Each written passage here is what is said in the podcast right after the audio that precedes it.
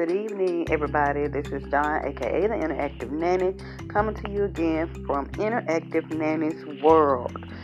This week we'll be talking about learning through play. It is very important for our little ones to learn while they play.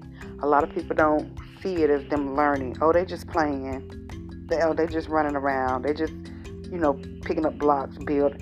No, no, no, no, no. They're they're learning. Each each play activity has some form of learning that they're getting. So that's what we're, going to be discussing this week: learning through play. Um, what what is learning through play? It's simple. Learning through play is when our heartbeats are engaging in different different and fun activities, playing, running, laughing, etc. But amidst all of this hoopla, they're actually learning sometimes it can be intentional on the part of us as, as the adults, as far as like educators and stuff like that. But other times, learning comes by happenstance. But learning can and should still happen.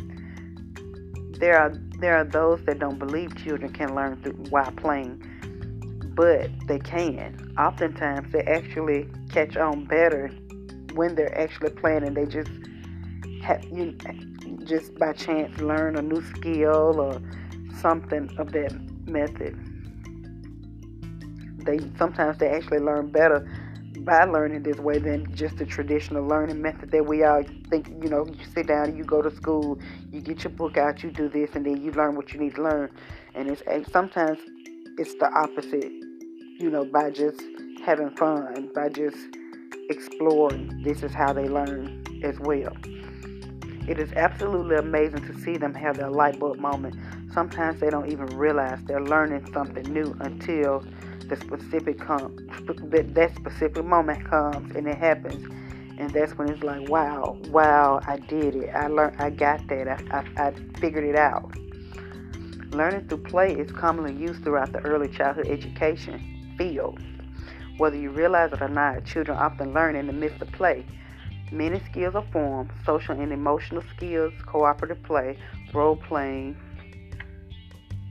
positive self esteem skills, etc., can be fostered. Physical, physical um, skills can be developed as well.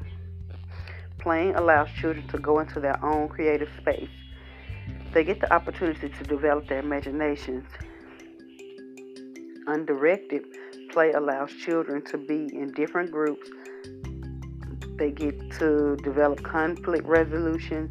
They get to have self advocacy and develop that and, so that they can grow. Play allows children to use all of their fine and gross motor skills. Every muscle from fingers and toes to backs and legs, arms, etc. What is play? Play is defined as to engage in activity for enjoyment and recreation rather than a serious or and practical purpose. So, what are some characteristics of play?